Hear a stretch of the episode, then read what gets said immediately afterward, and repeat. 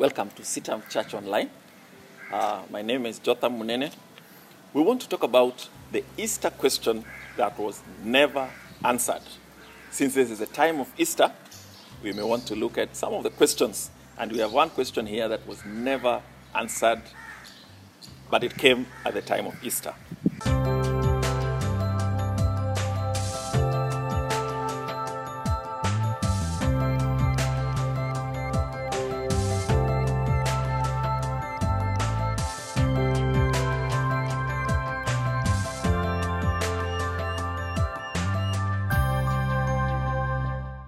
The Easter question that was never answered, even though it was asked. This question was, Eloi, Eloi, lama sabachthani. And some of you know it means, my God, why have you forsaken me? Let's look at Matthew chapter 27, and I'm not going to read every one of the verses, but I want to show you what led to this question being asked. In Matthew 27, several things happen. Everybody leaves Jesus, basically. Number one, the chief priest and the elders condemn him to death. Judas, in chapter 27, goes and hangs himself instead of repenting and coming to the Savior. I'm sure Jesus would have been happy to see him repent. The governor Pilate gives Jesus a mock trial, a trial where he tells him, what do you say about yourself? He wants Jesus to incriminate himself. That's a mock trial. Nobody's on the side of Jesus.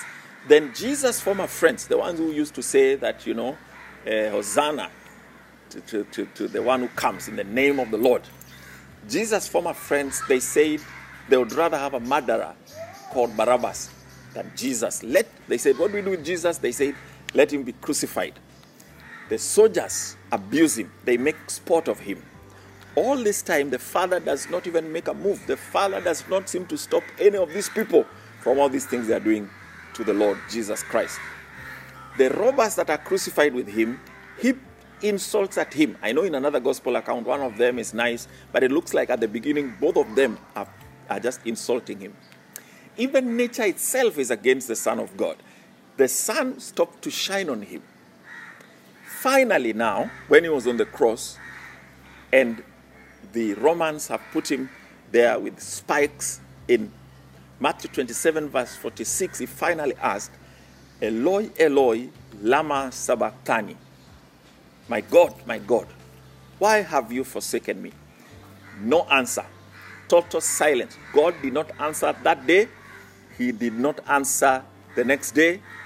He just went quiet. It is left to us to find out what's the answer.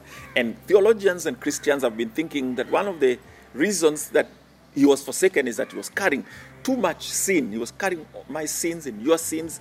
He was too dirty. He was too ugly for God to look at him. So he turned his face away from him. But I think there's another reason why he was ignored. He was ignored so that no one else will be ignored. You will not be denied. Listen to John chapter 6, verse 37. All that the Father gives me will come to me, and whoever comes to me, I will never drive away. He was ignored so that none of the children of Adam from then will be ignored again. I'm reminded of a song that says, I will not be denied. It goes like this. I would not be denied, I would not be denied, till Jesus came and made me whole, I would not be denied. You will not be denied because Jesus has already been denied. God will not turn his face from your prayer because you already turned it away from Jesus. The turning away of God on Jesus is so that it pays for all of us. And now, he will not turn away from us. Try him. Pray to him. Turn your life over to him. Tell him your issues. He may not give you an answer immediately. He may not resolve right away, but he will listen. He will not ignore you again. No son or daughter of Adam from that time will ever be totally ignored or denied because there was one who was ignored. Maybe at this Easter period, you've really been away from God. You have really left the Lord. You have gone to the world completely. And you really do not even think that God would shine on you anymore. You have done all the kinds of sins that you have done. Or maybe you're a backslider. You have left the way. And you know the way you are living is not what you're supposed to do. You will not be denied. He was already denied and ignored at the cross. I'd like you to give your life to him this Easter so that you can remember it as a day that Jesus came for you. Pray this prayer. Lord Jesus, forgive me every sin. Wash me with your blood. Make me a new creature. Fill me with your Holy Spirit. And write my name in the book of life. I repent and I change from my evil ways. And I turn to you knowing that I will not be denied. I will not be ignored.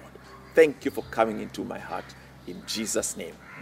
Amen. If you've prayed that prayer, please communicate to us through the social media platforms that are listed there.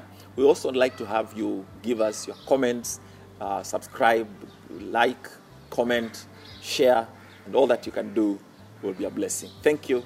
God bless you.